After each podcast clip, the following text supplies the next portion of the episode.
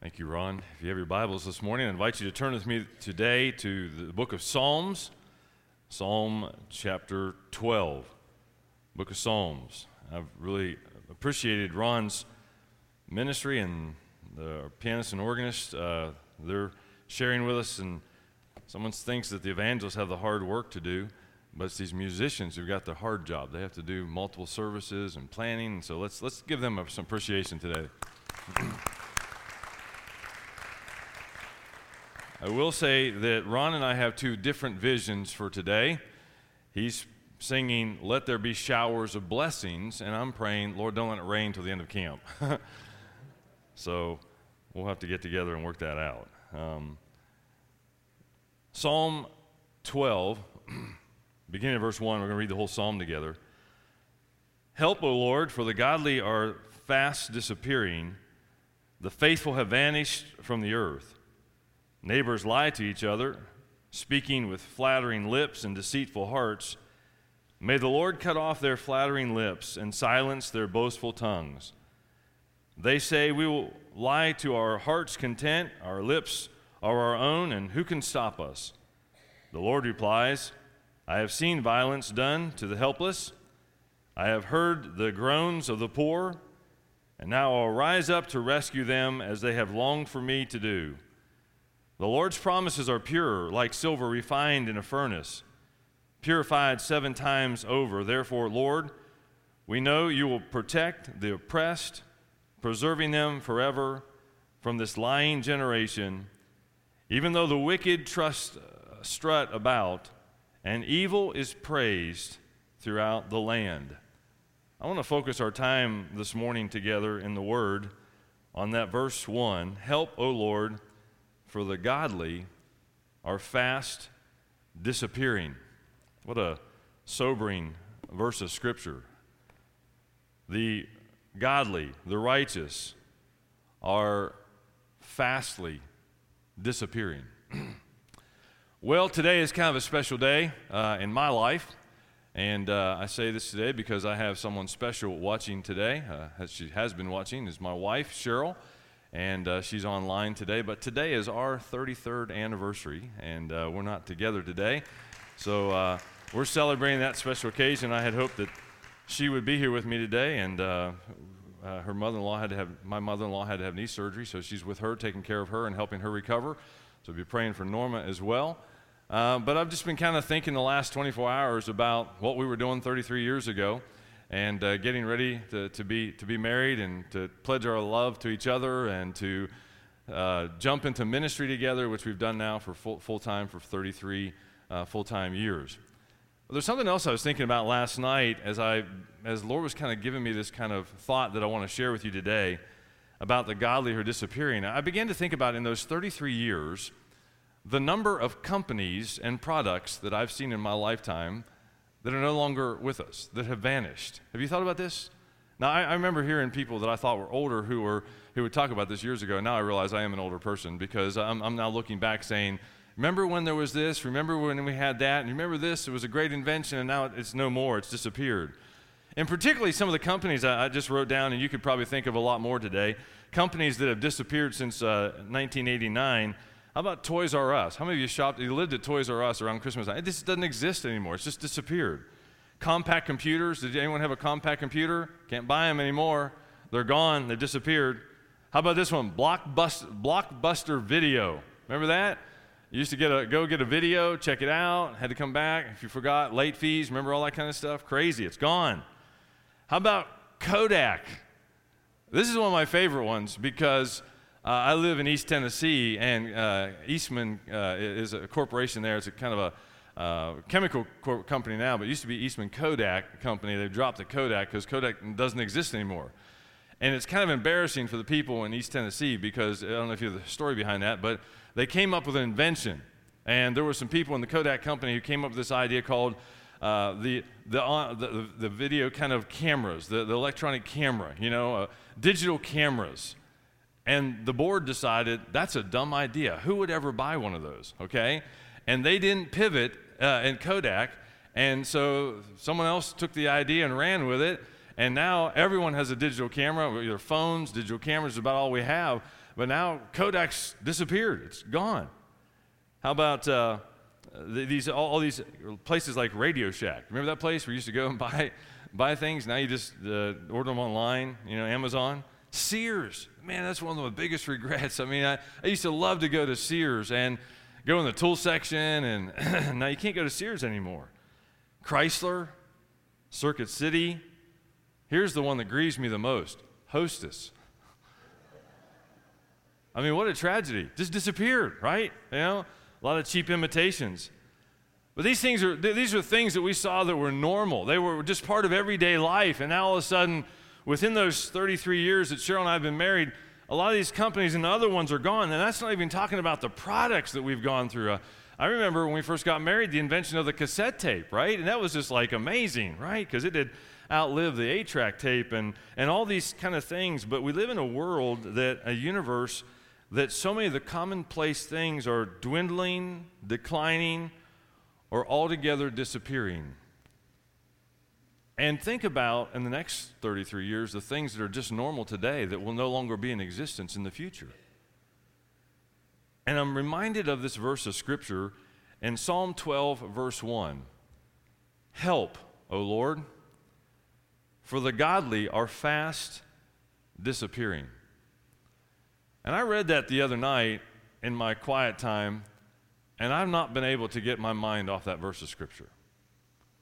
Help, O Lord, for the godly are fast disappearing. Now, I, I can be honest with you. I'm saddened, but I can, I can live without hostess, right? But we can't live without the godly. I can't live this life without understanding that God's called me to a life of godliness and righteousness and holiness and the difference that that makes in my life and in our lives. In Malachi chapter 7, verses 2 and verse 7, it says this The godly people have all disappeared. Not one honest person is left on the earth. They are all murderers, setting traps even for their own brothers. Verse 7 But as for me, I look to the Lord for my help. I wait confidently for God to serve me, and my God will certainly hear me. Both David and Malachi are, are, are, are sounding this alarm. There are things that are disappearing, and the most tragic of those things that are disappearing is that the godly are fast disappearing. And Malachi is going to go, go a little farther and say this the godly have disappeared. They've all disappeared. And it's sad when the godly are gone and the faithful are fading. And what you get is what we're seeing living in these godless days that we're living in. Dr. John's been, been teaching us through 2 Timothy, and, and we're, we're seeing about this increasingly evil and wicked days that we're living in, what it'll be like in the signs of the end of times. And, and, and 2 Timothy chapter 3, 1 to 9, he talked about uh, those, those list of things that would be prevalent. The godly will be disappearing in those days. Matthew 24, verse 12, Jesus talked about in the last days, uh, the godly will, will, will appear to be disappearing, right? Ungodliness will be on the increase, godliness will be on the decrease. They'll be disappearing. And it leaves us in a tremendous challenge. What do we do when we're living in the days where the godly are disappearing? Psalm 16, verse 3 says this The godly people in the land are my true heroes, and I take pleasure in them. What do we do when the, these, the godly are God's true heroes? What do we do when the heroes are gone? And I feel that today. Do you? I mean, think back on the last 33 years of Camp Sychar and the, the godly people that would have been in this room, in this tabernacle, in those 33 years, who are no longer with us and they've gone on to Beulah land. Think about the influence of these godly people in our lives. And I think about godly loved ones in my life who faithfully prayed for me everywhere I went and, and for my calling, and, and that God would use me, and the number of godly people in my life that are no longer here on earth but are in heaven. And what do we do? Where do we fill in the gaps of the godly that are seemingly disappearing? And the tragedy is that we can become often discouraged by the discovery of the disappearing of the godly instead of being diligent to be found faithful with God. Help, Lord, for the godly are fast disappearing. Now, I want to take a, I want to ask myself this question. I love to ask this question why? Why is the godly disappearing? Because when you think about it, there are babies born every day. There are new believers being brought into the church every day. And so, theoretically, as some of the saints are going on to glory, and some of these godly men and women have, have passed from this life to the next life, there should be another class coming up through uh, to help us. But the godly appear to be fastly disappearing. And I want to ask why. And the more I ask that question about why the godly are disappearing, the more I began to ask myself, the more began to look through the scripture about some of the requirements of living a godly life. And I think this is where we'll find our answer about why the godly are fastly disappearing. We could call this a scriptural dissection of the disappearance of godliness. A scriptural dissection, as, as John was teaching the other day, let's just let the scripture kind of speak to us today. And, and I just went through the scriptures and looked at some of the instructions for the godly. And, you see the standard that God's laid out for us in terms of godliness, then we begin to understand why it is that people look at this list and the day we're living in this as ungodliness is on the increase, and we begin to realize that no, there's a lot of people don't want to pay the price. They don't want to count the cost of what it means to be godly. Let me just share a few verses of scripture with you today as we just talk about this spiritual dissection of the disappearance of godliness. Write down number one, uh, Psalm chapter 4, verse 3. It says, You can be sure of this the Lord set apart the godly for himself. The Lord will answer when I call to him. First thing I, I notice that the scripture says about the godly is that the Lord has, has set these individuals apart. The word holy is, is a word that's described as being set apart. In the Hebrew language, it means to set aside or to set apart for a specific, specific purpose. And when we talk about being holy, what we're talking about in these days of camp meeting uh, and, and, living a life of that, that we're being set apart, not just to come together for camp for 10 days and enjoy being together with a group of Christians and, and talking about the holy life, but we're talking about being set apart. God is set apart and challenged us as holy men and women of God to be set apart. And the problem is that, that we're living in a day that well, we'd like to have uh, God as a part of our life, but we don't want to be set apart for God. You see, there's a difference there. We, can, we want a, a piece of God, and we want to be able to call upon God in the day of trouble. We, we want to be like the Psalms here talks about when, when, in this time of trouble, calling on God for help. And we want to be able to call upon God. We want God as a part of our lives, but we don't want to be set apart for God and His design and His purposes in our life. 2 Timothy chapter 2 verses 20 and 21 in the amplified Bible it says this. Now in a large house there are not only vessels of gold and objects of gold and silver, but also vessels and objects of wood and of earthenware, and some are honorable, noble or good use, and some for dishonorable, ignorable or uncommon. Therefore, if any man cleanses himself from these things which are dishonorable and disobedient and sinful, other words, being set apart, he will be a vessel for honor, sanctified, set apart for a special purpose, and useful to the master, prepared for every good work. And that's one of the reasons why the godly are disappearing. We are not committed to this idea of being sanctified and being set apart for God's purposes and for God's use. Number one, the godly are set apart. Number two, Psalm chapter 37, verse 21 and 26. It says this The wicked borrow and never repay, but the godly are generous givers. Verse 26 The godly always give generous loans to others. And here's another reason why I think the godly are, are, are fastly disappearing is because God's called the godly to be generous not to be self centered, not to be about me and what my wants are and what my needs are. God's called and equipped the, the, the godly to be generous people. Do you think back to some of the saints that we remember well? They lived modest, simple lives, but they carried the camp meeting. They, they, they sacrificed. They had a spirit of generosity. And that doesn't fly in a self centered world, does it?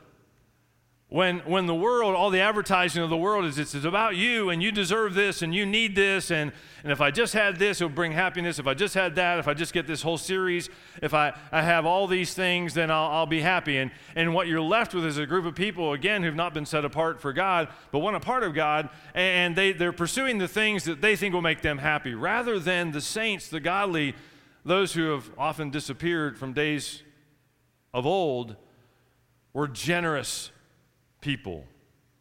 The godly are, are generous. And there's a lot of people that don't want to give more than what they receive. The third verse of scripture I noticed as I read through the, the Bible about the godly dissecting this disappearance of the godly was that Psalm 37, verse 23. The Lord directs the steps of the godly, and he delights in every detail of their lives. Proverbs 3, 5, and 6. Trust in the Lord with all your heart and lean not on your own understanding. In all of your ways acknowledge him, and he shall direct your paths. Or some translations say, he shall direct your steps. The third thing I began to realize is why many of the godly are so quickly disappearing is the godly allow their steps to be directed by the Lord. They're the ones, and there are very few people who want to pray this today. They don't want to be like Jesus who say, Lord, not my will, but thine be done. Lord, take my life, use it, whatever, wherever, whenever, however you want to use me. I'm available to you, whatever you see fit, whatever you see the need that you have. Lord, here's my life. Would you direct my steps? I've been greatly influenced by Dr. David Stevens, who's been a mentor for me for years. And, and I, I remember Dr. Stevens always saying, you can't steer a parked car. And there are a lot of people who are trying to, they've parked their, their car, they've put it uh, in, in, in park, and they're praying, God, direct my steps. But rather, as Brandon was saying this morning, we're supposed to be in keeping in step with the Spirit of God. And, and, sometimes we've got to just begin to drive, and we don't know where we're heading in this journey of godliness. And sometimes we just got to begin to take it out of park and put it in drive and, and start moving and say, God, lead me and God, direct me. Lord, I'm submitting myself to you. And Lord, would you just direct my steps? And by the way, a lot of reasons why a lot of people are uncomfortable with that is because it puts God behind the driver's, the wheel of the, of, of the car, directing our steps. Most of us would rather be in charge of where we're going and what we're doing. And so we don't want to surrender our lives to God. Now, oh, as long as we can cut a deal, as long as we can negotiate and we can say, okay, God, I'll do this as long as you do this, this, and this. Or if you'll, if you'll do this, then I'll be willing to do this. And it's all about a negotiation. Listen, there's no negotiating in godliness. Do you realize that? It's a, it's a full surrender. It's saying, God, here's my life. Whatever you want from me, however you can use me, I had no idea the things that God would call me to do when I first surrendered my life to Him. But I put the car of my life in, in drive, and God's been leading and directing my steps. And I'm thankful for these last 33 years that Cheryl and I've had together, and we've been able to follow God in ministry and to do His w- will in our lives. And other people may sometimes look at it and go, Well, that's crazy. You went from here to here to here to here to here to here to that. And I can look back and I can see God's hand in all of it. I can see how God used this to prepare me for this, and I could have never done that over there if it hadn't been for these steps that God had led me in. But all the while committing myself to this idea Lord, I want to be, here's my life, whatever you call me to do, however you want to use me, just direct my steps. It's an obstacle in the world that wants to be independent and their own way. John chapter 9, verse 31 says this We know that God does not listen to the sinners, He listens to the godly person who does his will. Now, by the way, let me just say this in terms of some of you maybe here at camp praying for the next step, right? God, show me what you want me to do. Show me, uh, you're, you're sensing this the kind of turmoil in your life. Well, let me just kind of give you a practical tip that I've learned through the years. Don't, he's not going to give you the next step till you do the current step. Amen? And, and, and, sometimes we're like, okay, well, this is what God's calling me to do. But Lord, show me the next step. Show me the, show me the three steps down the road. Show me what that is. And, and then if you, kind of see the whole plan, then I'll be willing to do it. No, uh, we're talking about, you know, uh, the Lord's in the driver's seat. Sometimes I think actually He's actually put us there, and He's in, he's in the passenger. Okay, here's the directions. Turn. You turn. Because sometimes we like to override that, don't we?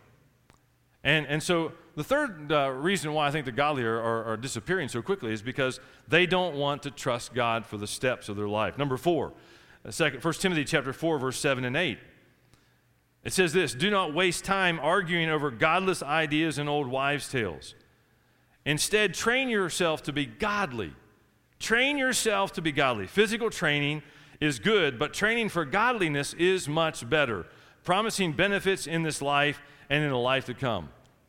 Steve and I were on the front row the other day talking about his, I think he has a cousin that's uh, a model, another cousin, weight, weightlifter, and he's got this amazingly stock body. And, and, and we were, Steve was saying, you know, I could, I could look like that, you know? And, uh, and we were saying, yeah, we could, but we don't want to do the work that gets is involved in getting there, right? I mean, uh, uh, when this idea of uh, being healthy, right? We could all be healthy, right, if we wanted to. But a lot of times we just look at what's required to get there, and we're like, ah, wish Hostess was still around here, right? and and we just don't do what it takes. And there are a lot of people who today we talk about godliness and righteousness and holiness. A lot of people say, "Man, I want that. Man, that's really good." And then Dr. John talks about reading the Bible and just getting in the Word and, and getting into the meat of things and, and, and not just the, the milk of the Word and, and stuff that has meaning to it. And we're like, ah, you know, I got a lot going on today, and so I better read my little devotional. I, am working on a, a, new book. I got a new book that's coming out this, this fall on leadership. Um, but I, my next one I want to write is a book, a, daily devotional. And it's, it's the difference, I'm calling it, it's, the, the devotional is going to be called Dig In. And the concept of the devotional is the difference between a shovel and a spoon. The difference between a shovel and a spoon. Dig in. Because most of us in our devotional life, we get the spoon out. It's like we're little children, we're infants, we're, we're babies in Christ. And our, our, our mothers are, are, are, taking the baby jar food, and we're taking the little spoon. It's a little spoon, and we kind of spoon feed them, and we act like the train's coming, and here it is, and here's something cute and something nice, and we spoon feed them. And most of the devotions that, that we read today are just kind of spoon fed. Here's your, here's your one paragraph thought. Here's your one sentence verse of scripture. And here's your quote for the day. Now, go be spiritual and go be godly. I believe God wants us to take some scriptures and just dig into His Word. Move out of the, the you see, the godly are training themselves in godliness and in righteousness. And it's a workout, it's every day. It's a commitment to a life of godliness. It's not just, okay, man, I hope the, I hope the pastor's prayed up on Sunday. I hope he's been studying. I hope he's been spending time with God because I could really use a word of encouragement today. Really? Then get in the Word. Study the Word of God. Grab the shovel yourself and start digging into the Word of God. And one of the reasons why the godly are so fastly disappearing is so few of us spend much time in the Word of God feeding and nourishing and disciplining ourselves under righteousness, godliness, and to holiness. Number five, Galatians chapter 6, verse 1.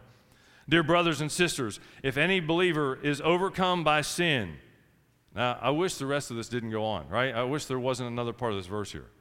Right? Don't you, don't you wish you could kind of just cross this one out, not underline it, but cross it out? You wish you could do that, but you can't do that. It says, if a believer is overcome by some sin, you who are godly should gently and humbly help that person back onto the right path. How many of you don't like that verse of Scripture? that means when someone steps off the path and they begin to veer to the left uh, or to the right and they're not walking in the straight and narrow, that those of us who are godly have to care enough to confront. We have to care enough about their eternal destiny about the work of God in their life, about the work of the Holy Spirit in their life, that we are trusting God to be vessels and to help people be accountable to stay on the, the proper path. So often in Christian circles and even in holiness circles, we would rather criticize the sin we see in others than carefully confront those sins in Christian love. And we would rather look the other way than to look them in the eyes and speak truth to them and say, I care about you, brother. I care about you, sister. I'm concerned about the path you're on. Why, does, why are so many people disappearing from the, the list of godly people? Because we're called to, to confront caringly, lovingly. Number six, Titus chapter 2, verse 11 through 14. For the grace of God has been revealed, bringing salvation to all people, and we are instructed to turn from godless living and sinful pleasures. We should live in this evil world with wisdom, with righteousness, and devotion to God, while we are looking forward with hope to that wonderful day when the glory of our great God and Savior, Lord Jesus, will be revealed. and in Bible study this morning, we were talking about this idea of how in the last days they'll care more about pleasure than they do about godliness. They'll care more about their itching ears and what's pleasurable to them than what it is uh, to, to live a life of holiness. And, and one of the things that God's called us to do as the godly is this the godly deny worldly lust and worldly pleasures. We've been set apart, remember? We've been called to be different. We've been called to stand up and, and to, to give an account and, and to not just be about what's pleasing to me and what would bring pleasure to me, but to deny, to say no. And I think about a person like Moses who chose the ways of God rather than choosing the pleasures of Egypt. That was a conscious decision that he made to not to just enjoy my status, enjoy all the servings and the servants who are coming to make my life better. He chose God's ways, he chose God's steps, he chose God's path and trusted him. But we, have, we are called as godly to deny worldly lust and worldly pleasures. But oh man, the world offers so much. And when I weigh those things out, sometimes denying myself and taking up my cross daily and following Him, and man, that, those pleasures, those cushy things of life. No wonder the godly are quickly disappearing. Romans 6, verse 19, because of the weakness of your human nature, I am using this illustration of slavery to help you understand all this. Previously, you let yourselves be slaves to impurity and lawlessness, which led over, ever deeply into sin. But now you must give yourselves to be slaves to righteous living so that you can become holy. Why are the godly so quickly disappearing? Because no one wants to deny themselves and the worldly lust. Number seven, 2 Timothy chapter 3, verse 12. The godly will suffer persecution. Wow. Yes, and every, everyone who wants to live a godly life in Christ Jesus. Now, I do wish this word didn't appear too. It says will suffer persecution. Well, those two words are game changers, aren't they? I mean, man, I want to I want to be a follower of God and I want to I want to be I want to be godly and and I want God to bless my life. As long as God's blessing my life and pouring out his blessings in my life and as long as God is answering my prayers when I call on him and when I got a sick loved one and and I pray and he answers, I'm all in.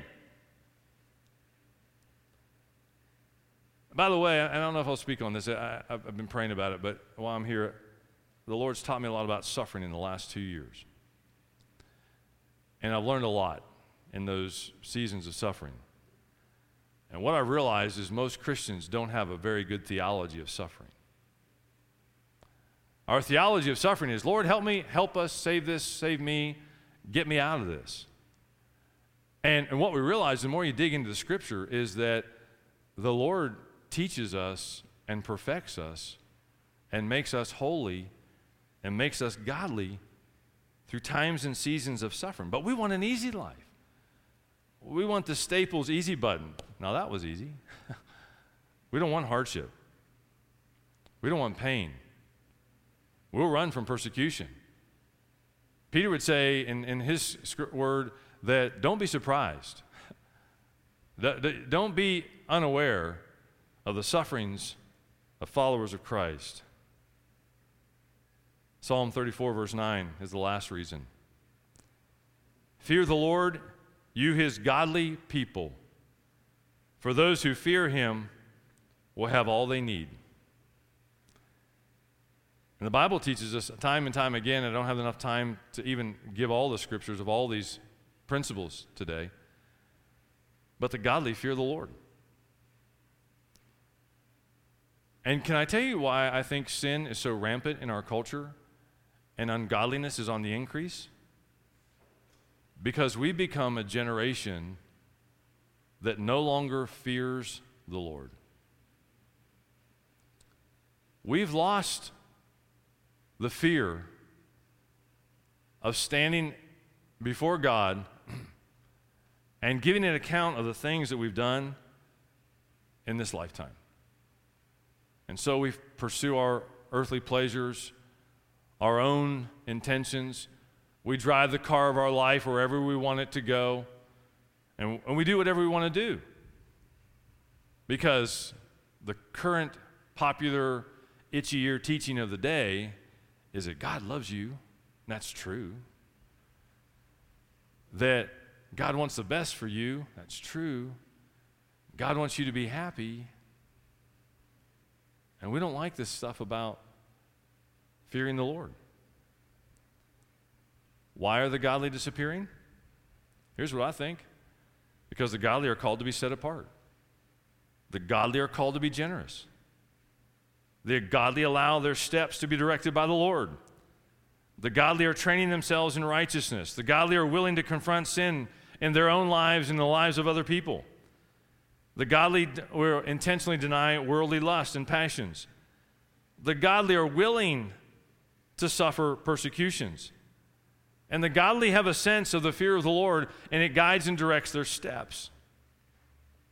I was reminded of Ezekiel chapter 20, verse 30 and 32. It says this And I looked for someone. I looked for someone, I looked for one, who might rebuild the wall of righteousness that guards the land. I searched for someone to stand in the gap in the wall so I wouldn't have to destroy the land. So God's saying, man, I was looking, I was searching, hoping that, that not all the godly wouldn't be gone, that they wouldn't all have disappeared, and if I could just find one person willing to be godly, I'll save the land. But I found no one. But I found no one. So now I will pour out my fury, the Lord said, on them, consuming them with the fire of my anger. I will heap on their heads the full penalty of their sins.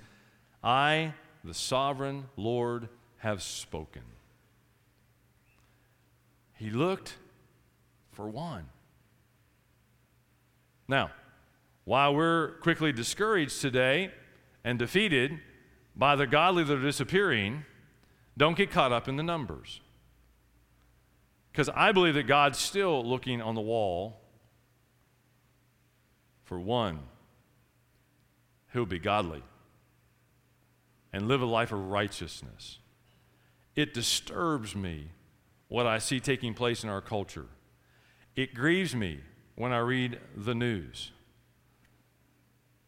It grieves me last night when I got a report uh, from the CMDA the CMDA just uh, sued the federal government and won. We've won the last two steps of this injunction because the federal government right now is trying to make it mandatory that you do, if, if you're a doctor and you don't do transition surgeries for someone to, to, the, to the gender that they want to be, and you have a right of conscience and your Christian faith says that, uh, that you, you, you can't do that, it's, it's, not, it's against your conscience and what you believe biblically, the current administration has, has been uh, kind of creating a, an atmosphere that they're promising to, to destroy your malpractice insurance, take that away, and to take your license if you won't do those things. And so far, we've been fighting that in the federal government, in the court system. We've won those two injunctions. And, and right now, the only place you're safe to be is a part of this Christian medical and dental. If you're a doctor, if you're a member of our medical organization, then you are protected under this, this clause right now. but I heard last night that the, the House and Senate are running a bill through that will make it mandatory that every doctor do transition surgeries. Man, that upsets me. and sometimes it leaves me thinking, let's, let's just quit. There are all these evil forces. Ungodliness is on the increase in the day we're living in. And what difference can we make? What, what difference can those of us here this morning on a Friday morning at Camp Sychar in 2022, what kind of difference can we make in the kingdom of God? Remember, God's looking for one. Keep in mind that as the number of ungodly appear to disappear, One godly person can make an eternal difference in our culture. When I feel like Elijah in 1 Kings chapter 19 and I feel like I'm the only one left, I'm ready to quit. God reminds us that we're not alone. And God's calling us to be that faithful witness for Him and to continue to live a godly life. Keep this in mind. I wish I had more time to, to go into this deeper, but just keep this in mind, and you can dig into this a little bit later on today. One man was saved because he was righteous. Lot in 2 Peter chapter 2 verse 7. But God also rescued Lot out of Sodom because he was a righteous man who was sick of the shameful immorality of the wicked people around him. God saved one man because he was godly. Second, I would point out to you that one righteous man saved his entire family. If you look at the story of Noah in Genesis chapter 6 and Genesis chapter 7, the Bible records this fact that Noah was a godly man, and God spared the life of Noah and his entire family as he destroyed the earth for the increase of wickedness that was all over the face of the earth. One man, because he was righteous, saved his own life. God spared him. One man was saved and his entire family, Noah. And one man can save a city. You think about the story of Abraham in Genesis chapter 18. He was negotiating, and, and Lord, if, I, if I, God was going to destroy the city, just like he was going to in Ezekiel, and he said, uh, Lord, let me just, I hate to ask this question, but if I could find 50 righteous people, if I could find 50 godly people, would you spare the city? Are you kidding me? 50 people? We got 50 people in this room here this morning. If we could find 50 people, uh, would you spare the city? And God said, okay, 50 people, I'll spare the city. And didn't realize there wasn't any. How about 45, 40, 30? There's just one and there weren't any. But one would have changed the course of history. Psalm 12, verse 1 Help, O Lord, for the godly are fast disappearing, and the faithful have vanished from the earth. Malachi chapter 7, verses 2 and 7 The godly people have all disappeared, and not one honest person is left on the earth. They are all murderers, setting up traps even for their own brothers. But as to me, I will look to the Lord for help. I will confidently wait confidently for God to save me, and my God will certainly hear me. Now, at the beginning of the message, I pointed out two things that were similar, almost the same, in both these passages of Scripture. Both David and Malachi point out to us that the godly are fast disappearing, or Malachi says they have already disappeared. They're gone. But the solution is the same in both of them Help, Lord. Help, Lord. If you look up in the, uh, the Hebrew, the help means to be saved in a battle. David and Malachi saying, uh, you know, I've got the, the godly are, are, fastly disappearing. And, and, and, and Malachi is saying, they're already gone. They, have disappeared. That's a past tense. They're, they're already gone. Help, Lord. Help, Lord.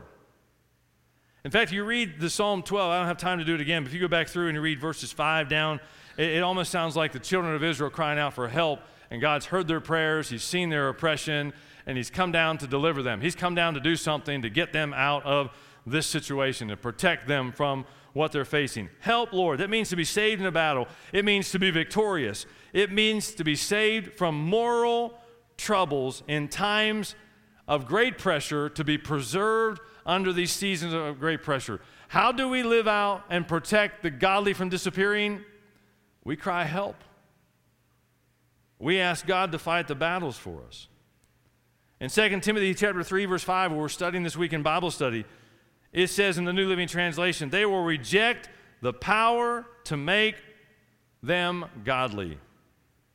And I want to tell you this today as I close. You can't live a holy and godly life without the help of the Holy Spirit.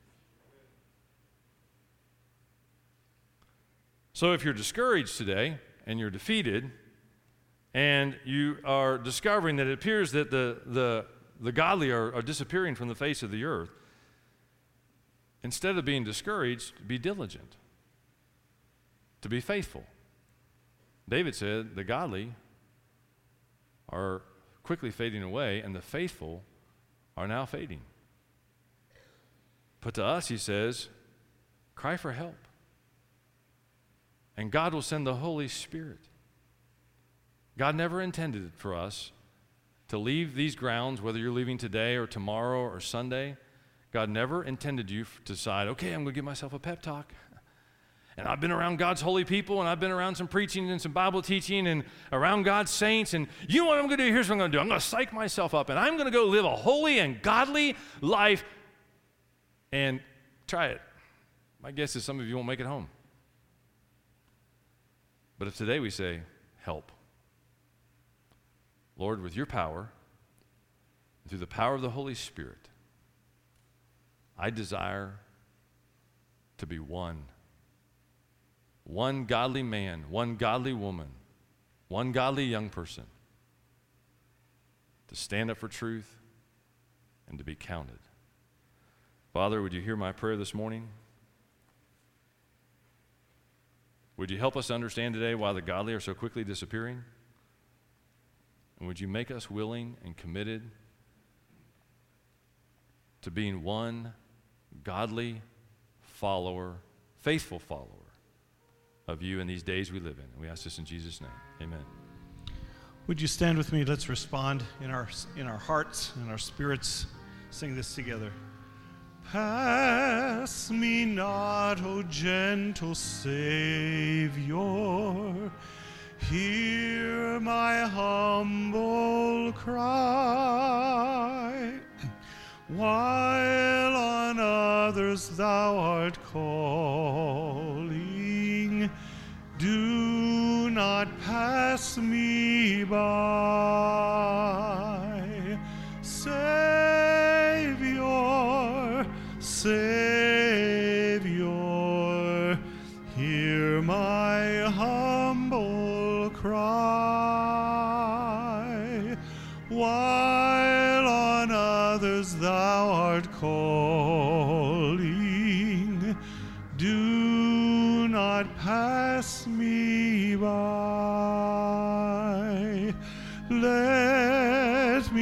At the throne of mercy find a sweet relief, kneeling there in deep contrition. Help my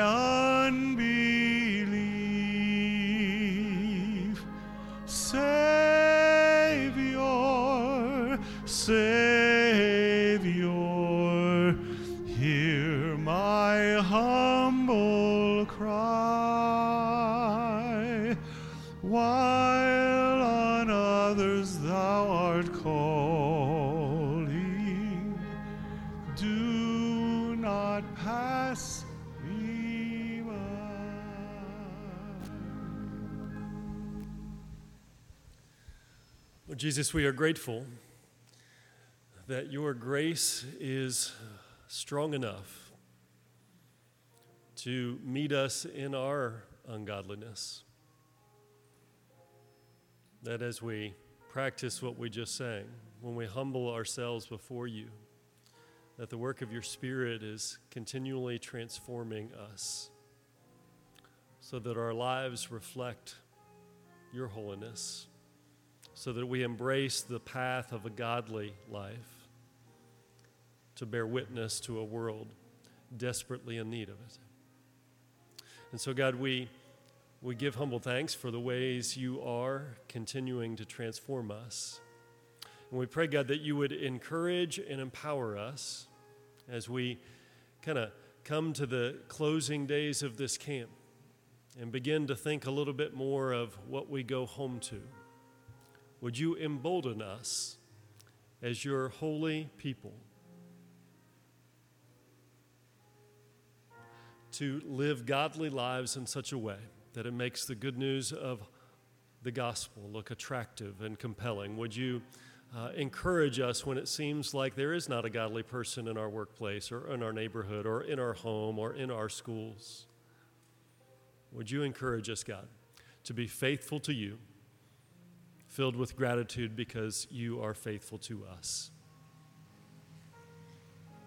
God, thank you for the ways you are at work. We continue surrendering to your ongoing work. We pray in the name of Jesus. Amen.